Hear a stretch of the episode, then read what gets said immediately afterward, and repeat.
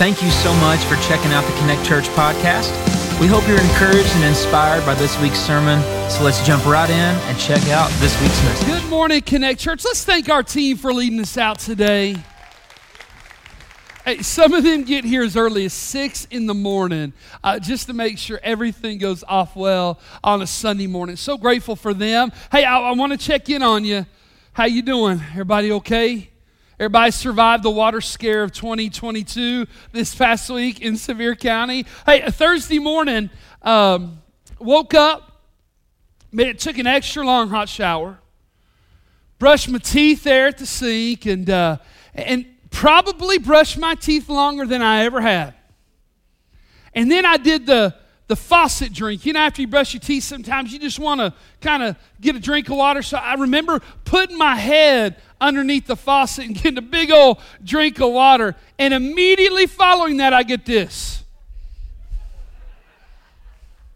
I thought that water tasted a little bit chunky, any weird, at least. And, and so me and my, my one of my, my oldest daughter, we've been struggling with some GI issues since Friday. I mean, uh, past couple days have been rough, rough. May have been related, maybe not. But you know, we always say this about the gospel: like good news is only good news if it gets there in time, right? There's some practical applications of that as well. So hopefully, everybody's doing okay and and has survived well the great water scare of 2022 here in Old Sevier County. Now, we're back in Nehemiah today. Over the next few weeks, we are going to be talking about a singular word that really defines the next few chapters in the book of Nehemiah, and that word is movement. We're going to see take place movement not only in the rebuilding of the walls and gates of Jerusalem, but a movement of God among the people. And I'm going to tell you something. What we see God do among the people in Nehemiah chapter 5 and on is something that I pray that God would do over again in the life of our church. I pray this constantly. Every every week we V-line towards Sunday. I pray for a movement of God much like we see here among the people of God in the book of Nehemiah. Now, leading up to Nehemiah chapter 5, where we're camping out today, so I encourage you to take your Bibles, turn them there, open your app, and go there. But in Nehemiah chapter 5, we're going to find something that Nehemiah has a whole lot on his plate. His plate is absolutely full. First of all, there's this God sized vision that God has planted in the heart of Nehemiah that turns this former cupbearer to the king into this first time general contractor where he's tasked to rebuild the walls of his family's hometown. And if that was not enough, he has enemies that rise up and constantly criticize him. There's threats of violence, and literally outside the city walls, there are people who are going after his very life, who desire to kill him and all of the people of God. There has been challenge after challenge, not to mention some construction delays along the way. Yet, amid, amidst this incredible vision, amidst all these challenges, Nehemiah never loses sight of what mattered the most. And what mattered the most were the people. You see, let, let me remind you of something, church that people are who or what matter most to God. Not just some people, not just people who look like you and act like you and, and believe exactly like you. Listen, not just some people, but all people matter most to God. Hey, don't believe me? Who was it that God sent his son Jesus to be tortured, to be destroyed on the cross for? To go into the grave for. It wasn't some religion, it wasn't prestige or power because God already had all of that. It wasn't wealth because the Bible teaches us that God owns it all. Why did Jesus come and die on the cross? For people. The Bible teaches us this in 1 Timothy chapter 1:15 that here is a trustworthy saying Paul writes to Timothy that deserves full acceptance that Christ Jesus came into the world to save sinners. You ready? To save people. People matter most to God. all God sized vision. At the very heart of it lie people. In chapter 5, where we camp out today, we see how Nehemiah, this great visionary, both loves and leads people well in and through what is a, a difficult time. So today, we're going to learn from Nehemiah what it is to love and to lead people. Really, what matters most to God in any God sized vision, what it is to lead people well. I love how Charles Swindoll uh, talked about this moment in Nehemiah chapter 5. He says this at the beginning, we find this that the people, the workers, the families, they go on strike. There's this stopping of the work of rebuilding the walls. In fact, for the first 13 verses of Nehemiah chapter 5, there is no rebuilding of the wall. Work has stopped, something has happened. And Nehemiah turns his attention to the people. And so, as we begin in Nehemiah chapter 5, verse 1, here's something we learn. To be a visionary who loves and leads people well, we must, you ready, and as simple as this, we, we must care for people. Church, I'm going to tell you, even and especially in America today, churches by and large don't love people well. They, they don't care for people well outside Uh, of their walls, and that has to, it must begin to change. And we learn from Nehemiah that if we are to love and lead people well, to be a visionary, we must care for people. Watch what happens here in Nehemiah chapter 5, verse 1. Now, the men and their wives, by the way, the inclusion of wives here, especially in that day and time, meant this. This was a big issue. Wives are not oftentimes, women are not oftentimes allowed to kind of have this protest or to, or to speak up, and yet men and their wives are coming to the table, and they raised a great outcry against their fellow Jews. Now, I want to start here. The people of God are hurting. The people of God are being crushed. And really, what it is, is they're being taken advantage of. And yet, instead of ignoring their suffering, instead of just pushing them aside and continuing on with the rebuilding of the wall, Nehemiah stops and he sees them and he hears them and he begins to care for them. So, what's happening? Why, why the strike? And here's what we find verses later. Some were saying, We and our sons and our daughters are numerous. In order for us to eat and stay alive, we must get grain. Others were saying, We are mortgaging our fields, our vineyards, and our homes to get grain during the famine. Hey, guys, you ready? There is a famine going on, meaning this there is a heavy demand, and the supply is very low. You see, the city of Jerusalem had not plowed its fields enough to bring in the onslaught of hundreds of people coming back to rebuild the walls. And so the demand is high and the supply is low. Thus, inflation is birthed. Inflation is birth, and it comes at a high price to the people of God. And you know what? We're tasting a little bit of that now, aren't we, in our culture, in our communities? Man, everything is just sky high, and it begins to push and it begins to press on families. And now, in the midst of a famine, food is scarce and people are panicking. Now, there's still some more. Still, others were saying, We've had to borrow money. Watch this borrow money to pay the king's tax on our fields and our vineyards. On top of inflation, there's taxation. Taxes are hitting the people hard as well. In fact, Alexander the Great, when he conquered uh, Susa, now, if you remember Susa from early on, that is where Nehemiah served in the court of King Artaxerxes. When Alexander the Great decided to conquer the world and he took over Susa, guess what he found in the king's treasury? Over 270 tons of gold, over 1,200 tons of silver. You know what the king was doing? He was hoarding all the coinage throughout his kingdom he was stripping the people of the coins.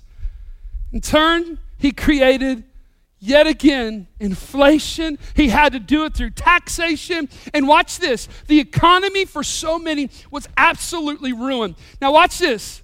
It was hard times for everybody who didn't live in the palace. It was hard times for common, ordinary people and those who weren't entrusted in power. And we're seeing now that they are, they are crying out we also find this that not only was it taxation of the king, that although we are of the same flesh, the people cried out in blood as our fellow Jews. And though our children are as good as theirs, yet we have to subject our sons and our daughters to slavery. So, so not only was it a famine and inflation and, and now the taxation of the king, but now we are finding wealthy Jewish men who have nothing to do with the wall. We're going to see that later on why that is. But now they are charging interest and enslaving their own people. Interest in the ancient world, man, we think 9% inflation and these interest rates are high, could be upwards of 50% on the average person. And so when they couldn't pay their debt, and as they're mortgaging their fields and their lands just to, to buy grain and food for the table, when they couldn't pay their debt, you know what oftentimes they would do? They would give their children into service, into labor so that through their labor they could pay off the debt their families owe. But here's the problem with such an incredible interest rate, they would never pay it off. They would be enslaved for their lives. And I'm going to tell you, the people are hurting. And here's the problem with the Jewish leaders, and where Nehemiah is going to take his problem. They act as if they own both the property and the people, but the teaching of, words, of, of the Word of God is this that the Lord, the Lord owns the land and the people, they belong to the Lord. And listen, God will not let people take advantage of His people for long. We're going to see that rise up here. I say all that to say that the people and the families rebuilding the walls and gates of Jerusalem with Nehemiah, they are, they are hurting. And we watch as he begins to, to love and to lead them by, you ready? Not just caring about them, but he is caring for them, caring enough to hear them and to see them. You ready? Caring enough to, to be with them. In 2006, at the National Prayer Meeting in Washington, D.C., Bono from U2, a guy I don't quote much from the pulpit, said this in a speech. And I thought it was really good and really fitting. He said, God is in the slums, in the cardboard boxes where the poor play house. God is in the silence of a mother who has infected her child with a virus that will end both of their lives. God is in the cries heard under the rubble of war. God is in the debris of wasted opportunity and lives. And he says this God is with us if we are with them. And I got to thinking, That's exactly right. God was with Nehemiah because Nehemiah was with the people. He cared for them and he, he loved them and he watched after them. God was with him because he was with the people. And hear me, church, if God cares for people, then those of us saved by his grace, those of us in faith in Jesus Christ, ought to care for people, and not just some people, all people. You see, that is how we love and we lead well as a visionary, saved by Jesus. But not only do visionaries love and lead well by caring for people, but visionaries love and lead people well by having a righteous anger. How many times are you going to hear a preacher tell you ought to be angry? But you know what? There ought to be some things that make us angry. So we have here in the life of Nehemiah and the people in chapter 5, we have people facing inflation, taxation, and predation. People who are preying upon them. But watch this. Watch what the Bible says in verse 6. Nehemiah, when I heard their outcry and these charges, I was very angry. You know what I read then? I go, yes. Man, I'm glad to see some emotion here. Because you know what, church? There ought to be some things that make us mad. There ought to be some things that we have a righteous anger or a right anger for. And we learn this well from Nehemiah. Brian Bell said it this way about Nehemiah. I love it. Nehemiah was not a politician who asked what is popular or a diplomat who asked what is safe, but a true leader who asked what is right. What is right? And I'm going to tell you, church, we ought to be asking the question what is right. Because what's happening to the people of God in so many in our communities today, we can stand and say, hey, listen, this is not right. And that's what Nehemiah does. He can't simply just sit back and do nothing. Now, let me note something about this anger because I think it's important. This is not a sinful anger.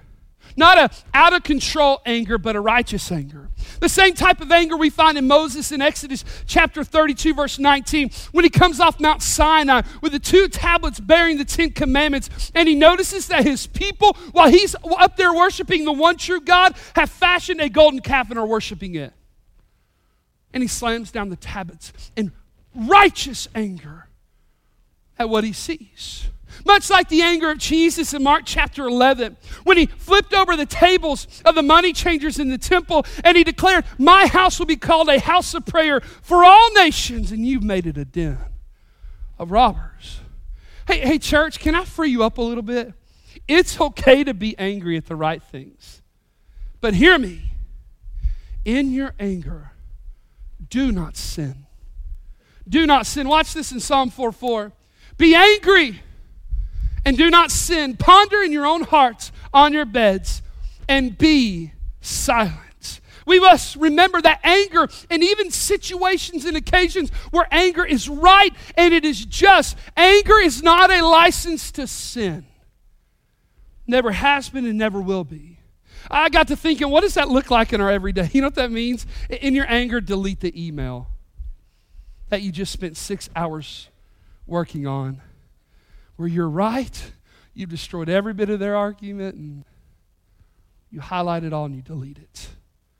In your anger, don't post on Twitter. Don't send that text message in anger. Don't hit the guy. Don't ram your car into their car. You, you know, take some time. Breathe pray, and then take action. You ready, church? We must not react in anger, rather, respond with self control. It's the difference between what I call road rage anger, which is just absolutely out of control, and Mr. Rogers anger, which seems to be in control and responds rather than reacts. What would you do if you ever saw Mr. Rogers get mad on the show? It would ruin my childhood. Aristotle, more than 2,000 years ago, in his work, Art of Rhetoric, wrote this. And though it was a long time ago he wrote it, how true it is today. Watch this. Anybody can become angry, Aristotle says. That is easy. But to be angry with the right person and to the right degree at the right time and for the right purpose and in the right way, that is not within everybody's power. That's not easy. And so I want you to hear me, church. You ready? When it comes to a righteous anger, it is only in our power to do it right because Jesus is the Lord of our hearts and our lives, and He's given us His word to show us what righteous anger is all about. So I want you to hear me. It isn't easy, it's nearly impossible, but for Jesus, who can help us to be have a righteous anger towards things that are hurting and destroying people. Uh, let me ask you this question. Some of y'all aren't angry people, and that makes me angry a little bit. like, you don't ever have those angry moments, and I don't understand you, and I wish I could be you, and since I'm not, I just get mad at that a little bit. And so, um, l- let me ask those of you guys who've been angry before, and there might be a couple of us. When has your out of control anger ever fixed anything? when has out of control anger ever helped anyone? In your anger, the scripture teaches us do not sin. And so, Nehemiah, we find love and leads the people well in this way. As these charges come about, as we sense that he is angry, watch what the Bible says. So I pondered them in my mind. He, he pondered the anger. He, he pondered the charges the people were making against the Jewish elite. And he says this that he, that he pondered these in his mind. The word ponder means to give oneself advice, to give self counsel in a moment. And we find that that's exactly what Nehemiah does. Great leaders respond in right action, they do not react in anger. They take some time, they take a deep breath, and they pray and then they respond at the right time. And so we see Nehemiah doing that. We're not sure how much time uh, transgressed here, but we know time did happen. He says, I pondered them in my mind and then accused the nobles and the officials. The time was right. He calls them out for selling and enslaving their own people. He calls them out for violating the word of God. He doesn't play favorites, he doesn't bow to the rich and powerful. He calls them out. Church, hear me. When we see injustice, when we see a wrong, it is incumbent upon us to stand for what is right. We cannot remain quiet. We must not be silent, and we cannot be indifferent. You might say to yourself, Amy, that sounds good as a preaching point, but practically, there is so much injustice, so much oppression, so much wrong in the world. I can't fix it. I can't change the world. But you can change the world around you. When it comes to injustice, you may not be able to stop all injustice, but injustice can stop with you. And you can have a righteous anger for the very things that are hurting and destroying people. By the way, those of who matter most to God. You can have a righteous anger there. Uh, Mother Teresa, I'm showing my Catholic roots here. You ready? Mother Teresa had a pretty incredible quote. I'm, I'm going to read it twice because it's a, a little tricky. You ready? She said this one of the greatest diseases is to be nobody to anybody. I'm going to read that again. One of the greatest diseases is to be nobody to anybody. Meaning this that you make no difference, that you help no one, that you do nothing in the midst of those who are hurting and lost. And I want you to hear me, believer. God has saved you and me in Christ to be a somebody to those who are hurting and lost. And what a tragedy is to bear the name of Jesus and to die having never been nothing but a nobody to anybody. A wasted life caring first and foremost about you and only you. And I'm afraid many, many believers live that sort of life. You see, a visionary who leads and loves well must care for people. And you know what? Must have a right anger, a righteous anger concerning those things that hurt and destroy people. I love Isaiah chapter 1, verse 17. Learn to do good seek justice, correct oppression, bring justice to the fatherless, and plead the widow's cause. I got an invite here recently to Isaiah 117 house, their ribbon cutting ceremony this afternoon. Now, if you're not familiar with them, they're one of our church partners. We, we have invested as a church tens of thousands of dollars into that home. It exists just really a few blocks away from where we are right now. It's a beautiful home. Listen, full of food and and clothing and supplies. And it exists for the worst day of a child's life the day that child is removed from their home. Mallory, who's part of Isaiah House, a big part of Isaiah House, attends church here. And I looked at her in the earlier service and said, Hey, Mallory, is it safe to say that Isaiah House springs from the very things we see in Nehemiah today? This care for people, this righteous anger that the children of our community, on the worst day of their lives, sometimes are left asleep on a cold office floor. And out of that righteous anger, we are called to action, and that's exactly what they did. And so today we cut the ribbon on a house that is opening up that exists to love and to care for kids on the worst day of their lives. You know what? Isaiah House may not change the world, but they're going to change a child's life one kid at a time, one child at a time. They're busy being a somebody to anybody who needs them. And maybe, believer, that ought to be where we're at today. Committed to being a somebody to anybody who needs us. You see, a visionary not only loves and leads well by, by caring for people, by having a righteous anger, but you ready? Here's what we find we must know and we must do what is right. Uh, let me say this it's important that you and I know what is right.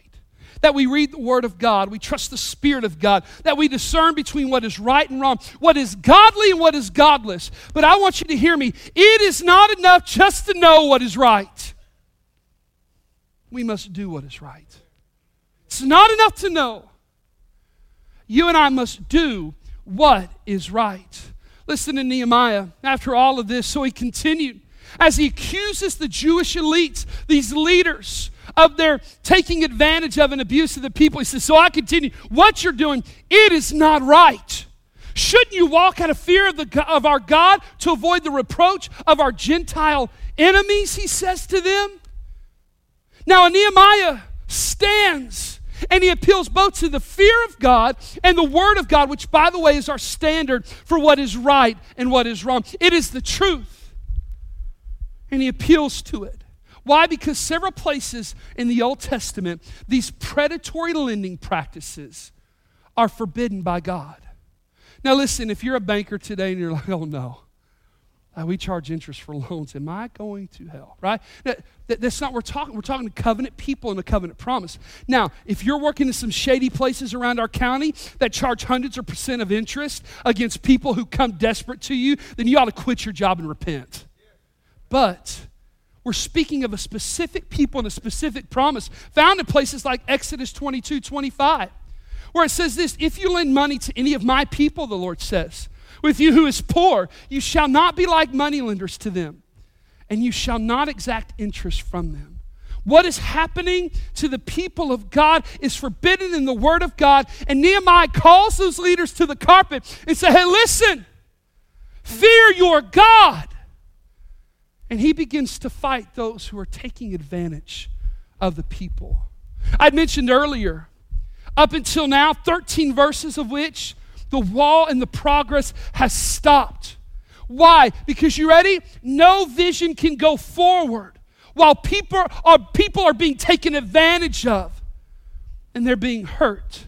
And so Nehemiah stands for those who cannot stand for themselves. But he also does something. Not only does he know what is right, but he does what is right. In verse 11, you know what he calls on them to do? He calls on those Jewish leaders who are taking advantage of the people hey, give it back to them. And they do. You know what he calls in verse 12? You swear an oath that you will not disobey God's word and you will not destroy these people again. And guess what they do in verse 12? They take an oath not to do it. You know what? He didn't change the world, but he changed his world behind those gates for the hundreds of people of God who are working on the wall. And he goes on in verse 14 because here's what we find to love and to lead people well as visionaries on mission in Christ. Listen, we got to know, know, know what is right, but do what is right. And we have to fight the temptation.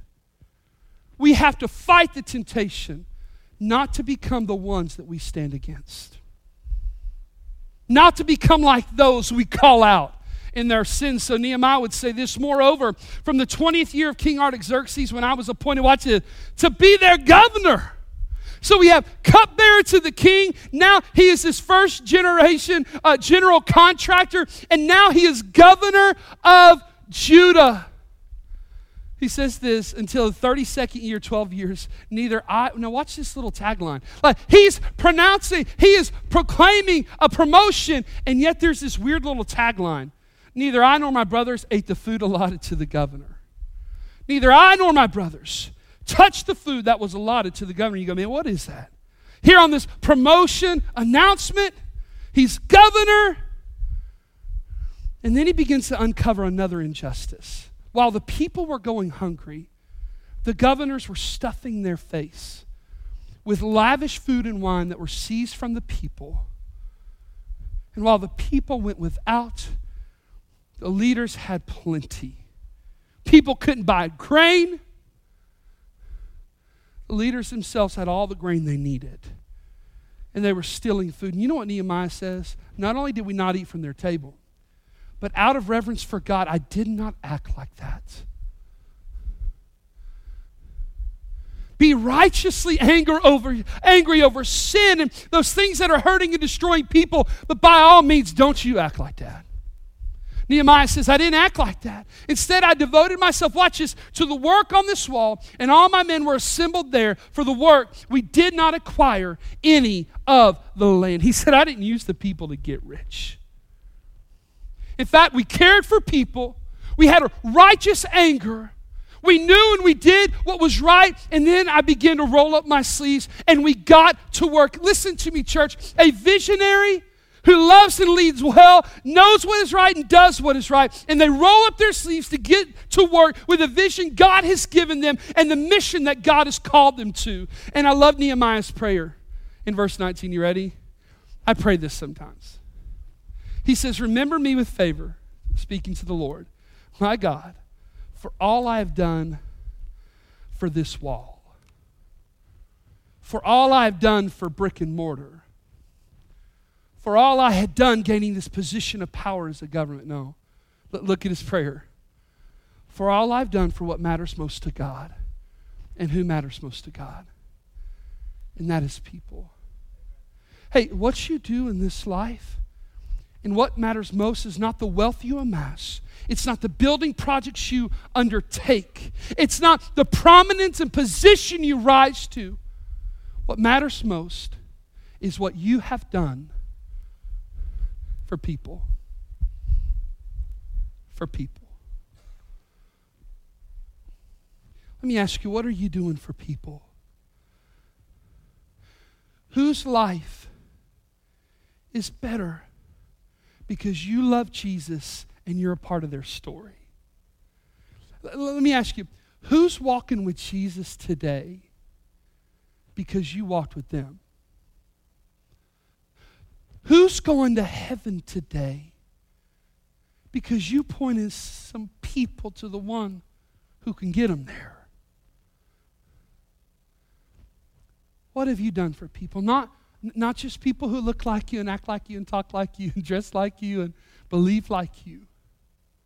But maybe people who look nothing like you, act nothing like you. What have you done for people?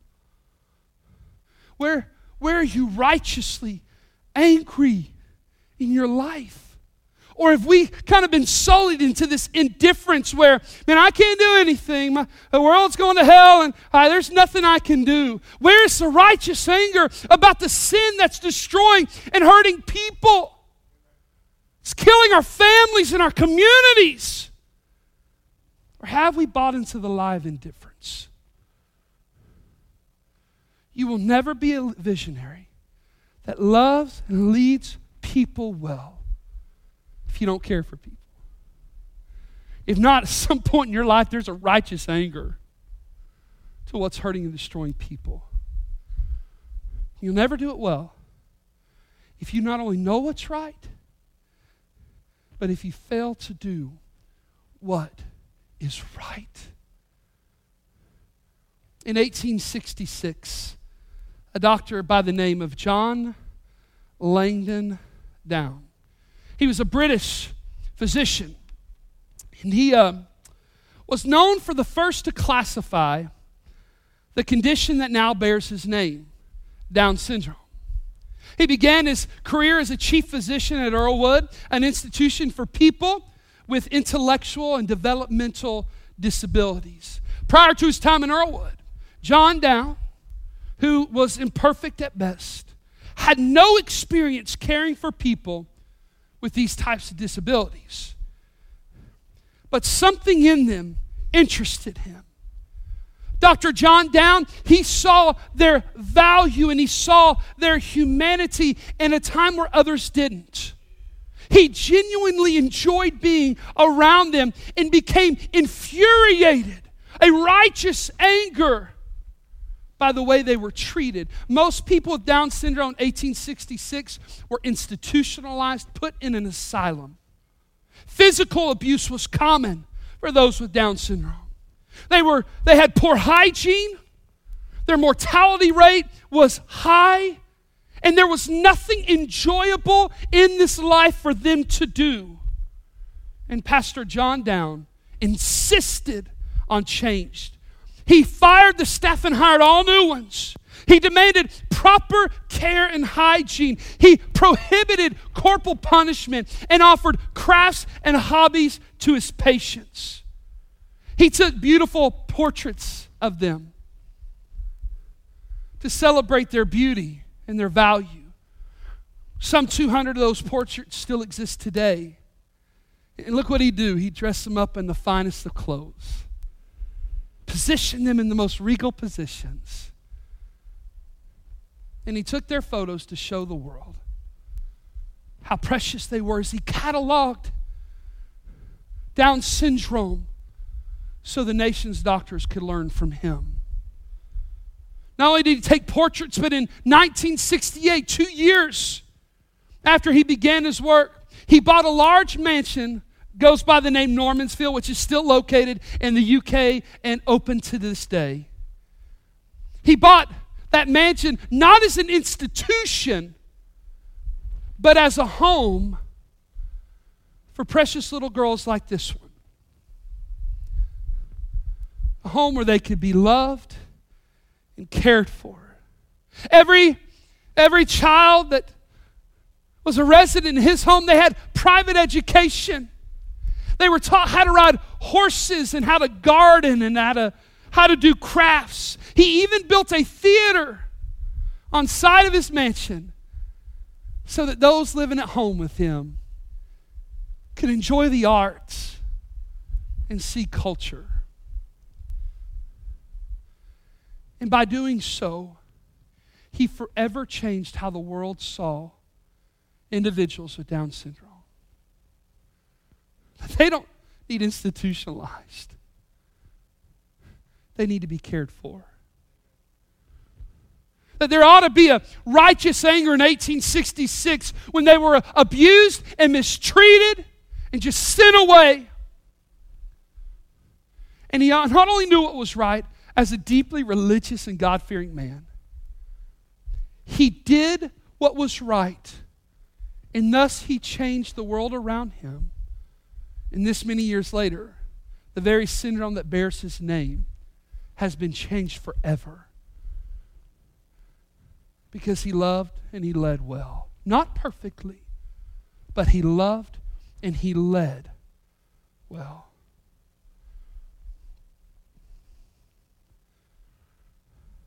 Before we close, I want you just to do a, a self evaluation. How are you doing at loving people?